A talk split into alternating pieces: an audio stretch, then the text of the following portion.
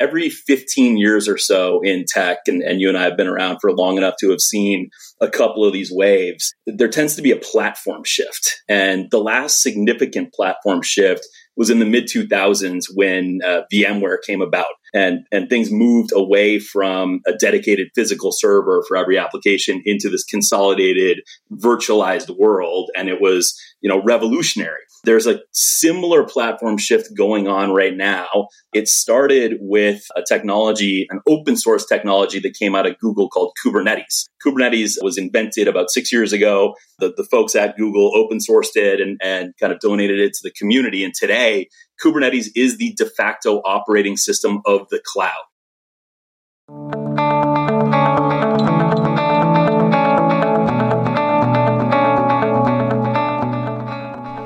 Welcome to season two of the Tech Sales Insights podcast. I'm David Nour, your co host. Let me ask you what lessons have you learned from the global pandemic? How is the nature of technology sales evolving in your organization? And what new skills and traits will enable you, your team, and your organization to remain relevant? These are just some of the conversations the sales community founder Randy Seidel and I have each week with fabulous guests this coming year. This podcast and the sales community is all about your transformation to a more data savvy selling pro, given the expedited trends of working from anywhere, more sophisticated remote selling, and increased reliance by the entire sales organization on digital ecosystems. Join us each week as we explore digital skills, a relationship first focus, and a personal brand committed to exceptional experiences.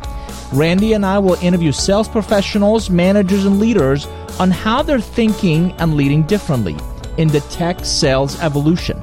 So let's get started.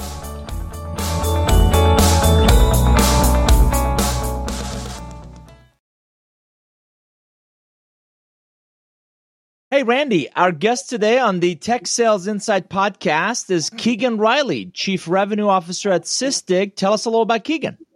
Yeah, Keegan's great. We uh, first met when HP bought Nimble, and uh, he was uh, working with a whole bunch of uh, you know folks that I know well and worked with uh, at HP. He's uh, very highly known, respected. He's a great sales leader. Has fantastic relationships. Uh, partners really love him, and now he's doing a impressive job as CRO at Sysdig. Look forward to hearing Keegan's insights. Absolutely. Welcome back to another episode of the Sales Community's Tech Sales Insight podcast. Today I'm joined by Keegan Riley, the Chief Revenue Officer at Sysdig. Keegan, welcome. Nour, thank you very much for having me. It's great to be on the pod. It's great to have you. For those that may not know as much about you, can you start by sharing a little about your professional background, where you've been, what you've done, and how you've arrived here? Yeah, absolutely. Happy to. So I, I, started my career on kind of a technical path. I, I studied electrical engineering in, in, undergrad and was kind of in the uh, in the late '90s in Silicon Valley, and I thought I was gonna you know start a tech company, be a famous engineer, and, and things like that pretty quickly figured out that I was much better at talking about technology than creating technology. And so I, I shifted over into sales fairly early in my career and spent about 15 years in the data storage industry. That's where you and I first met. I, I uh, joined HP via a company called LeftHand Networks. And, and back when Randy Seidel was running the sales org there and, and you were presenting to us. That's kind of our first uh, meeting. Uh, and then after that, data storage startup called Nimble Storage for about six years. Joined it when it was quite small in 2012. Uh, we were, I think, 14 million in revenue that year. And then over the course of six years, we grew it uh, through a successful IPO uh, to approaching $500 million in annual revenue and an eventual acquisition back into HPE. I spent a year there leading North America data storage for the consolidated portfolio.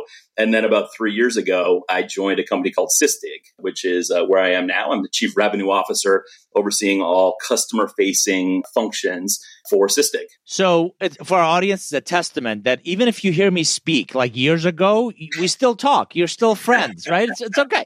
And, and, and also HP, there's no getting away from HPE, right? If you leave, you start with another company, we're going to buy you back. We're going to bring That's back. right. That's right. So well, it was that, uh, it was that signed copy of relationship economics back then. Boom. That's what what really hooked me. R- remind me of your Venmo account, and I'll send you some funds. Right there, you go. This this. I, I, I want a signed copy of the new one, buddy. I, am excited about curve benders. Yeah, uh, likewise. So this this episode is brought to you by Relationship Economics and Curve Benders. I, I appreciate the shout out. So Keegan, talk a little about Sysdig. What do you guys do, and how do you impact that enterprise client? Yeah, absolutely. So just to set a little context to, to make it make sense, you know, there's every 15 years or so in tech, and, and you and I have been around for long enough to have seen a couple of these waves, there tends to be a platform shift. And the last significant platform shift was in the mid 2000s when uh, VMware came about and, and things moved away from a dedicated physical server for every application into this consolidated virtualized world. And it was, you know, revolutionary. There's a similar platform shift going on right now. It started with a technology, an open source technology that came out of Google called Kubernetes. Kubernetes was invented about six years ago. The, the folks at Google open sourced it and, and kind of donated it to the community. And today, Kubernetes is the de facto operating system of the cloud. It's an orchestration tool that enables companies to build applications differently. It's uh, enabling folks to use microservices and continuous integration, continuous development to build apps in the cloud. And this platform shift sort of breaks legacy tooling and specifically breaks legacy security tooling. So, with that as context, Sysdig is the secure DevOps company what we do is we allow our customers to confidently run modern cloud applications securely and with visibility. So we're a SaaS platform with about 500 customers, and we enable our folks to uh, embrace this platform shift. What intrigued you? I mean, you've got a great background. What intrigued you to want to come here and, and run sales? Well, you know, I would love to tell you that it's just I'm, you know, have tremendous foresight and can sniff out technology trends, but that would be a little bit misleading. I found Sysdig because our CEO at Nimble, Suresh Vasudevan, and when I spent a year at HPE, he spent a year, well, he spent half a year traveling the globe and he would send me pictures of you know, the, the, the, Maldives and Bali and things like that. And, and for those six months, I hated him. But for the next six months, he went to be an entrepreneur in residence at Accel. Ping Li from Accel was on our board at Nimble. Ping is also on our board at Sysdig. And so Suresh became the CEO of Sysdig. And that's, you know, kind of what put it on my radar. He's been such a great friend and mentor over the years. And I, I believe that, you know, one of the keys to career success is working with people that you you respect and have a great working relationship with. So that's the first thing that attracted me to the company, um, and then seeing the market segment and seeing what was coming with the platform shift. You know that became really really interesting. So those are the, the two things that that made it an attractive place to land. And Sysdig is backed by some really marquee investment partners. Indeed. Yeah, indeed. In fact, I'm happy to announce that today's a pretty exciting day for us at Sysdig. We've raised another round of funding and we've crossed a pretty important milestone. We are now a, a, a $1.2 billion valuation startup. Um, so we're really, really proud of that. Our initial investors, Accel and Bain Capital, have been with us sort of through all the rounds.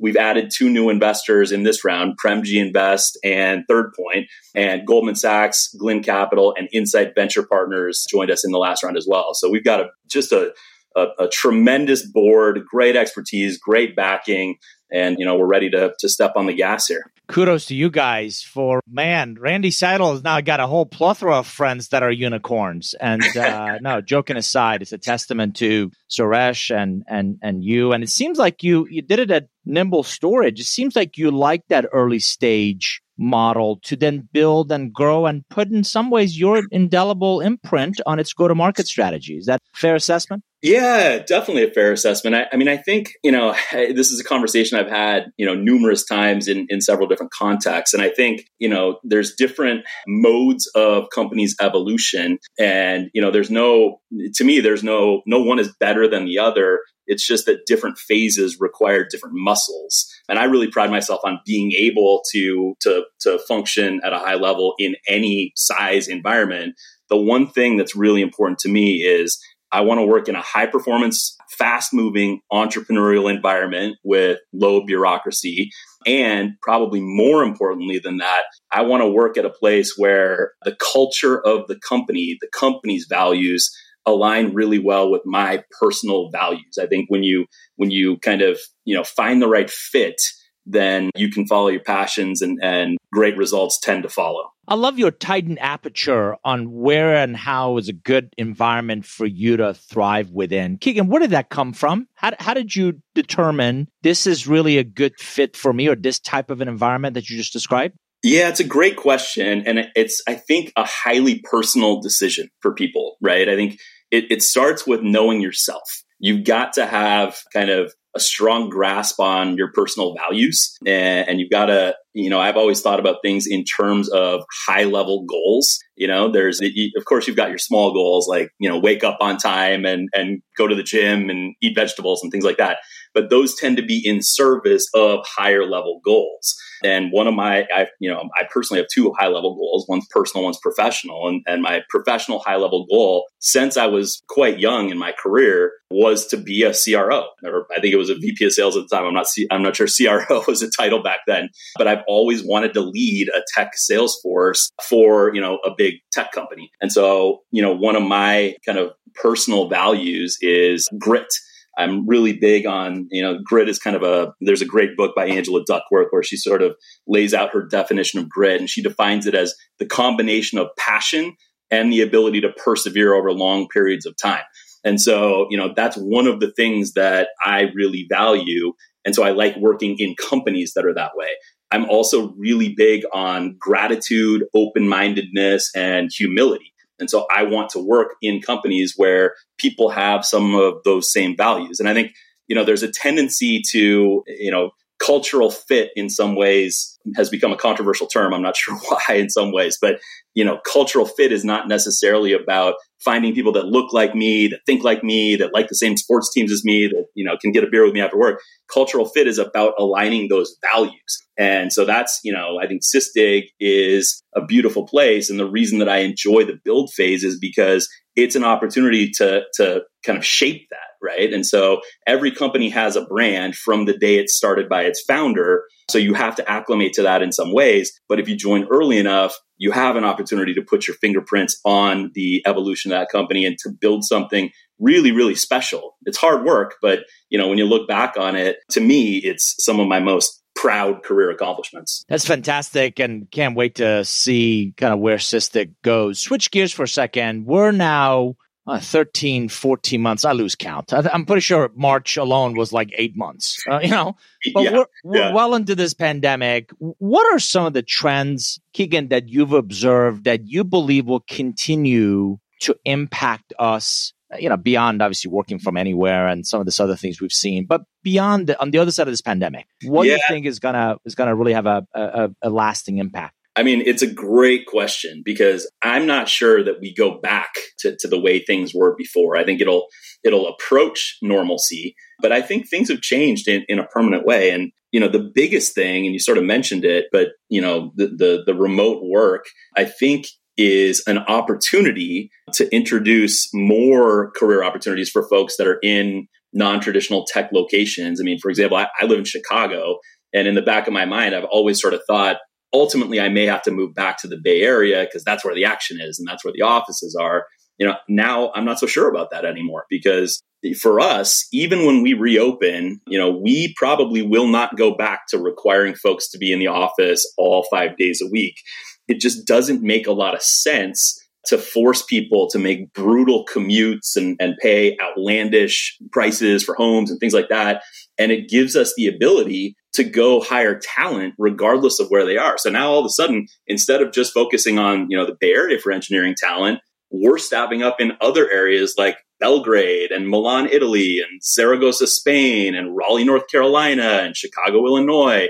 And it turns out there's a ton of talented people in all of these locations um, that uh, that we've been lucky enough to recruit who have been a big part of our success. And so I think you know remote work is certainly here to stay. We were pretty well prepared for it. Organizations that are still kind of getting their arms around it, they're going to have to continue thinking about it. The second thing is you've got to get better at working asynchronously. Um, and I think that's a positive thing overall because it, it lends itself to a better work life balance right? If you're dealing with multiple time zones and things like that, now it's hard to do because you've got to build new muscles in your organization and you've got to get comfortable with documenting things and you know, kind of writing handbooks and, and putting things in writing so that it doesn't require a live meeting to transfer that information. But if you start doing those things well, then you can become much more productive as an individual and as a company. Let's build on that talent conversation. Are there some top attributes you believe are predictors of future success of a great sales rep? Yeah, a hundred percent. And I've, I've seen this in multiple different industries and companies of different sizes and in different locations, things like that. I fundamentally believe that in tech sales, if you're selling a, complex solution to a technical buyer, there's a few things that are non-negotiable. The first for me, I, you know, I mentioned grit as something that is one of my personal core values. I look for that in sales reps. If uh, if you give me a person who is relentless in their desire to succeed, you can't stop a person like that, right? It's somebody that can hear no 50 times and still attack the 51st sales call with the same enthusiasm as the first and has passion about doing it and joy about connecting with people, you know, that's a recipe for success.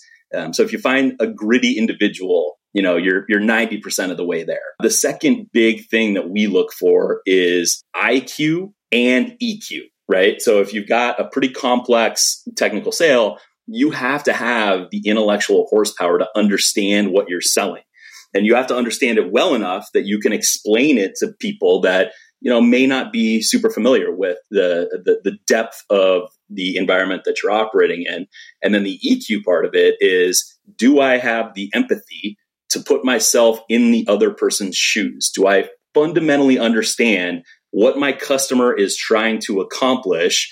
And can I think about the positive business outcomes that they're trying to achieve in their business and connect my technology with the capabilities that they require to achieve their goals? And do you genuinely care about helping them achieve those positive business outcomes or are you just chasing a PO? So that last kind of third element of it is you know, I want people who kind of a, a, genuine good heart about helping their customers. And, and that's one of our core values at Sysdig, love our customers. You've got to put the customer at the core of what you do. I believe that if you make decisions based on a first principle of this is what's in the best interest of the customer, let's make them successful, then good things happen. So the three things I look for again are grit, IQ, EQ, and a true ability to love your customer. How would your response change if I asked you about a sales manager or sales leader? The, the most important thing, and, and this is a hard lesson for all of us who have moved into management roles, you know, I, I think one of the biggest struggles that top reps have in moving into the management role is you know when when you're the number one rep in the company it's your name and lights right you're the person on stage you know, getting handed the the trophy and the Rolex watch and and getting the pats on the back. When you shift into management, you're the person giving the Rolex watch and the trophy and and giving the pats on the back. And the most successful managers and leaders really get great satisfaction out of seeing other people succeed, right? It's no longer about you. It's about the people on your team. And if you can shift your focus successfully, and if it genuinely brings you joy, you're going to be a great manager. That's the biggest thing to me. Where I've seen folks fail to become good managers, and this is not a bad thing, by the way. I know many, many people who have made a killing carrying a bag for their entire career because they know themselves and they know that they want their name in lights and they want to make huge W 2s and they want to be the folks on stage. So one is not better than the other, but it goes back to what I mentioned earlier know yourself and understand what brings you joy in your life and your career and, and follow that. So, do you believe, and you, you alluded to some of this with the geographic kind of boundaries that are no longer there. Do you believe attracting, developing, and retaining that exceptional talent has become more difficult or less during this pandemic, and why? I think it was easier for a period of about six to nine months because it, it, you know there was a lot of uncertainty in the world, and and you know people were sort of you know the, the boats were parked in a safe harbor for a little while, you know, and it was it was hard to think about making a move when you couldn't get together with, with folks in person. What we're seeing now, and, and I've talked to a lot of my peers, and, and this is pretty consistent. What we're seeing now is it's it's easier, it's harder to retain folks if you don't have great culture because people are sick of Zoom right? And it's they've they've been 12 months now sitting in their home offices, sitting on Zoom, and a lot of folks by nature just want change and want a, a dynamic environment. And sometimes the grass looks greener. So we're it, it's a red hot market right now. There's a ton of people hiring, and people are starting to take calls in in a lot of ways, and and we're we're benefiting from that. There's a lot of people that want to come work at Sysdig, and uh, it's an exciting time for us in in many many ways. But I think it's harder to retain talent these days. And I think that will continue for the foreseeable future. Seidel and I have laughed about this that we're, we're dating ourselves, that Rev Ops was not a thing when we were selling, right? Here's a call sheet, here's a bunch of contacts, go for it. So, what's your lens? What's your perspective on Rev Ops and its impact on kind of a profitable revenue growth and, and really the, the hyper growth that Sysdig is kind of headed for? Yeah, no, I'm with you on it. I mean, I, you know, my first sales jobs, you, you got a cube, a landline, and, and, a yellow pages, and, and, you know, sink or swim. I do think that thinking about revenue operations as a more holistic approach is the right way to think about it in a modern world. And the reason for that is because I think access to information has gotten much, much easier. There's so much less friction, right? When I started calling on customers, you couldn't Google things and come up with, you know, all the information that you needed. And so the buyer's journey, you know, they tended to get 10 to 15% down the path of a purchase. And then they would engage with vendors to educate themselves. Today, a buyer can get, you know, 85% down their journey before they ever have one conversation with a vendor. And so you've got to think about things differently. You've got to think about nurturing accounts before they're ready to sit down in a conference room with you. And so, you know, thinking about marketing as the very very first engagement with with a potential customer and a prospect and product led growth and free trials and, and things like that you know you have to find ways to fuel this sort of uh, flywheel of interest and and help create demand for your offerings in a new way that's not just starting at the first sales call and then after the fact, you know, especially in our business, we tend to be very heavy in large accounts. You know, we've got a lot of Fortune 500 companies. Our, our top 50 customers average over half a million dollars in ARR with us. And so, you know, it's t- it's long sales cycles and it's expensive to land customers like this. If you don't think about how to make them successful after that first sale, you know, then your churn rates are going to be pretty terrible. And so you know, the customer success function is another part of the revenue operations team that, you know, I think we didn't think about much 10 and 20 years ago. And we're lucky enough to have a tremendous VP of customer success at Sysdig, Paris Georgallis, who's a guy that I've known for about 15 years. We worked together back at EMC in, in the early days. And he runs customer success and support for us and we really wrap our arms around those customers after the fact. And, and we have technical account managers that that help them with not just our product but everything that touches our product. You know that's why our net revenue retention and gross revenue retention rates are off the charts great because we think about the customer's journey after the purchase order and before the purchase order. So to me that's what revenue operations is all about. You brought up marketing. Obviously, you know, marketing has changed dramatically in the last 14 months because there's no demo days, there's no mm-hmm. trade shows and mm-hmm. conferences, and we're not we're not doing a lot of what we did pre-pandemic. So what do you think the role of marketing and channels should be in a successful kind of Sysdig go-to-market strategy? Yeah, you know, we we loved our live trade shows in a pre-COVID world. I mean, we were at we were at every KubeCon and every Red Hat Summit and every VMworld, and you know, if we could set up a booth there, we were going to do it because for a startup, you know, when you get 15, 20,000 people going to one location at one time, and you can kind of, you know, uh, do a live demo a hundred times a day, it's a beautiful way to generate demand. So you know, that was something that that was a big fuel line for us. And and when it turned off, you know, thankfully it wasn't our only fuel line. We were already fairly forward thinking in terms of how we thought about digital and account based marketing and things like that. We, our, our CMO, Janet Matsuda, who was also our CMO at Nimble and, and, uh, and Shanta, who runs demand gen for us. They're really, really smart women who understand, you know, how to think about marketing and kind of across all facets. But the digital engagement is something that's become so, so critical. And, and again, it goes back to that flywheel concept of meet the customer where they are in their journey. You know, if they're not ready to have a live conversation, give them a white paper, give them content, give them information that's going to help them kind of progress, you know, their path. And so the more you can do that, the better it's going to be for you and the better it's going to be for your customers. So uh, do you guys also have channel relationships and what does that look like? We do. We started life in a primarily direct motion. Part of this funding that we've just closed is earmarked to making a pretty aggressive investment into channels. So we've just brought on a, a VP of worldwide channels who's building out programs. We've always been fairly strong in, in Europe, and North America is a big, big push for us.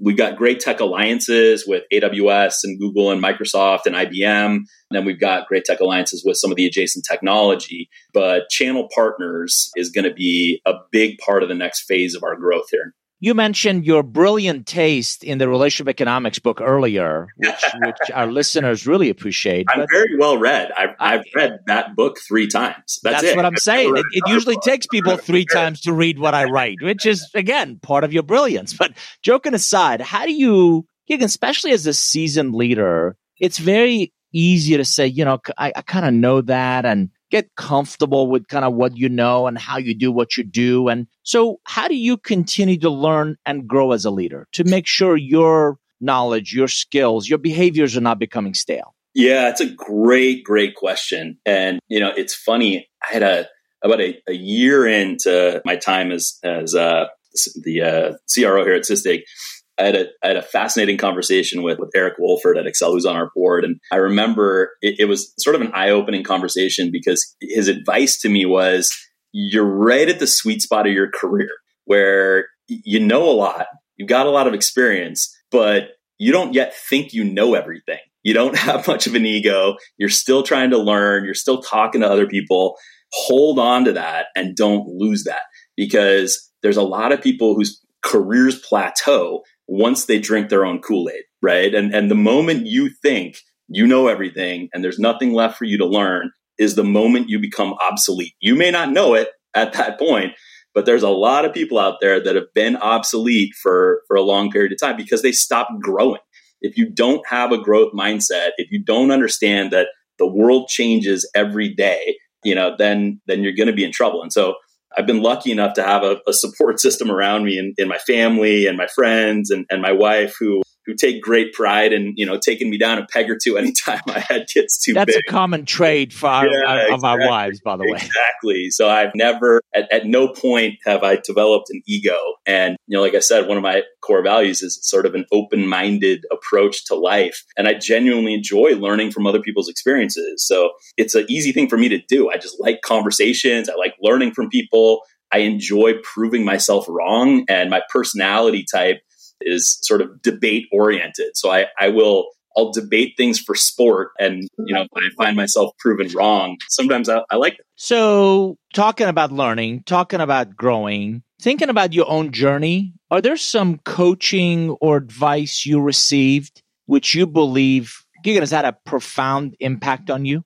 Yeah, absolutely. I mean, I, I think it, it, goes back to that growth mindset. You know, early, early in my career, I was at a pretty small company um, that wasn't growing very quickly, but I kept getting promoted. And so I stayed there for, you know, probably a couple years longer than, than I should have. But every year I got a new title. And so I, I felt like I was, you know, doing really, really well. And, and I had a great mentor at that company who sort of pulled me aside and said, listen, don't take this the wrong way, but you don't yet know what you don't know. And so you've got a lot of work to do. First, you've got to figure out what you don't know, and then you've got to go learn it. So, you know, there's a couple ways you can accomplish that. And so, you know, at that point, I, I went back to business school. I got my MBA from the University of Southern California. And, and, then at that point, I was like, okay, now I feel like I, I know what I don't know. And now I got to go learn those things. And so at every uh, decision point in my career, you know, I've evaluated things in the context of, you know, what can I learn? How will this make me better? And, you know, is it going to be a challenging and rewarding experience? And I think, you know, in my parents' day, that tended to be career ladder with one company and it was a pretty linear line. And so the advice that I'd give people that are that are earlier in their careers is it's no longer linear, it's no longer a ladder, it's no longer a straight line. You know, there's going to be times in your career when it feels like you're running on, you know, the people mover at the airport in the right direction, where things are just going really, really fast. And then there's going to be other times when, you know, it kind of slows down and maybe you, you take a lateral move or you, you go to a smaller company or a bigger company or you've got, you know, personal challenges that, that come into play. But as long as you're keeping an eye on the big picture and you're pursuing your high level goals over time and you're learning something new every day and having experiences that make you better and, you know, bring you joy in your life, um, then you know you're going to see fantastic results. For our final question, I'm going to give you an option: either a fun Randy Seidel story. Remember, this is a PG-rated show, or what have you done for fun during this pandemic, and what are you most looking forward to on the other side of it? Oh God, that that's a that's a real Sophie's choice you're giving me there, Nour. I, I'll take a 10 second answer to the second one during the pandemic, the biggest blessing for me has been being with my family. I've got two young daughters, and you know, last year I was, uh, or in 2019, I was 200,000 miles on United. Last year I was 1,000 miles on United. So being with the family has been great. And the uh, the the the funny Seidel story, I've got a pretty good one for you. Speaking of my daughters, uh, I was once in Hawaii with Seidel on a club trip back when I was at HP in, in my first stint and you know we're at the luau or whatever it is and, and uh, we're having some cocktails and things like this and and it's my wife suzanne and i talking to seidel and, and uh, i said randy I, I don't know if i've told you but we're expecting our first child and he pauses he looks at me looks at my wife looks back at me and he goes which one of you is carrying the baby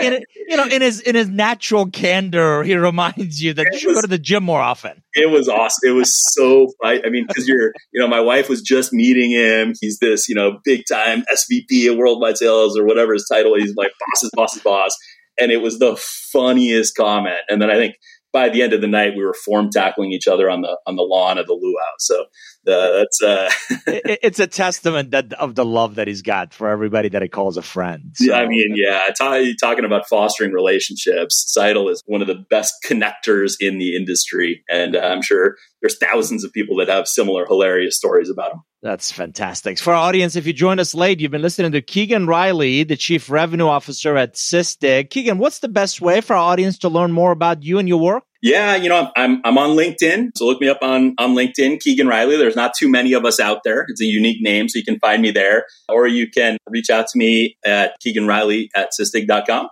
And happy to have conversations and, and meet new folks and, and talk to you whether you want career advice or you need secure DevOps software. We can sell to you too. As a reminder for our audience, Keegan will also be Randy and I's guest on uh, Tech Sales Insights Live today at noon Eastern on, let's see, we're on LinkedIn and we're on Facebook and YouTube. So I hope you'll join us and jump in with your questions. Both, not only as you heard in this episode, has got a great personal background, but Sysdig is doing some really interesting work. So, Keegan, thank you for being our guest today. Thanks for having me, Nour. Really appreciate it.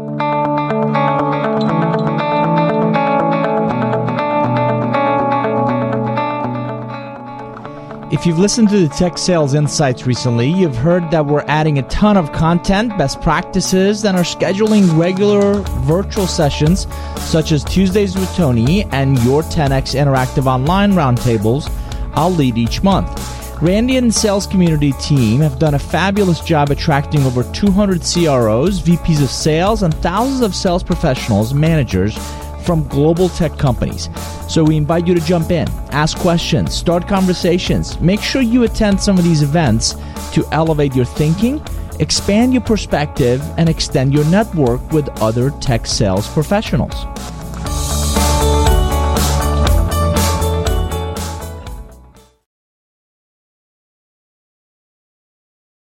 I hope you enjoyed this conversation with Keegan Riley. What is just, uh, I, I have known him for a number of years, and he's not only just a great guy uh, as, as a person, but uh, kudos on the brand and the career he's built. And, you know, I, I hope you heard from our conversation, he kind of knows who he is. And, and that's something that really stands out, whether you, uh, you know, meet him online or meet him in person. Uh, he absolutely has got that tightened aperture on on uh, on who he is, what he's looking for, what's a good environment for him to, to, thrive in. So this is the Nour summary notes. Hopefully, in three minutes or less, I can summarize some of the key ideas. So I, I, again, I took a lot from the platform shift idea of uh, what they're trying to do at Sysdig and there's uh, DevOps for security, cloud based. It's a fascinating space that I think is here to stay and is going to continue to have uh, a big impact in our world.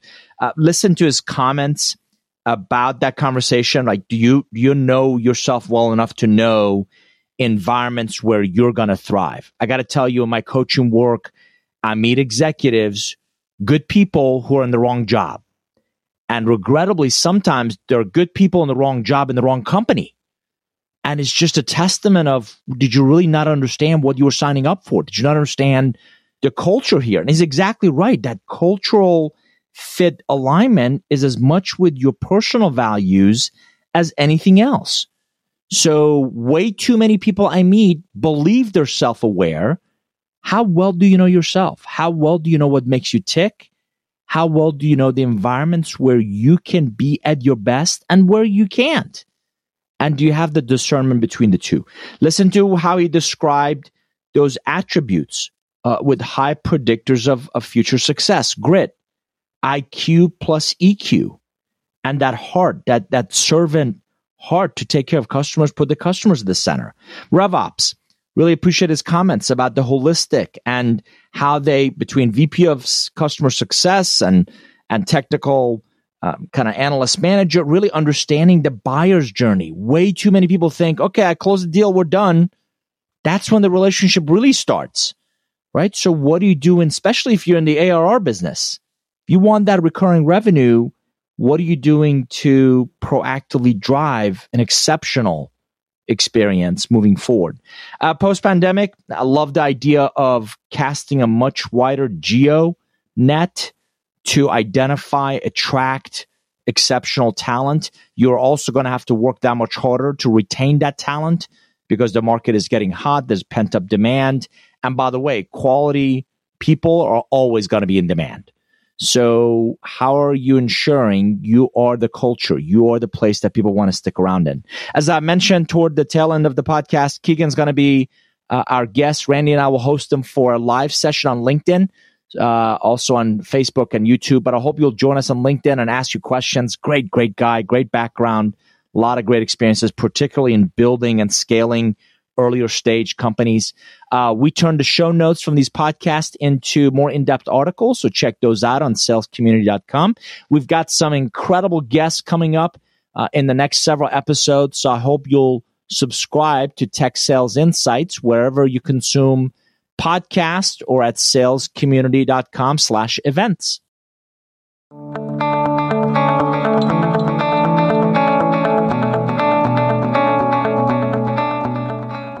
Randy Seidel and I had so much fun that we're back for season two. We're so thankful for our listeners on the Tech Sales Insights podcast and want to keep producing great content you want to hear. So we'd love to hear your feedback in the Sales Community Podcast thread or simply email podcast at salescommunity.com. Topics, guests, or other issues you'd like us to tackle in the evolution of technology sales. We try to create follow up opportunities to engage each weekly guest with an Ask Me Anything AMA live stream interview, links to articles featuring our guests, and other resources we think you can learn from and grow through.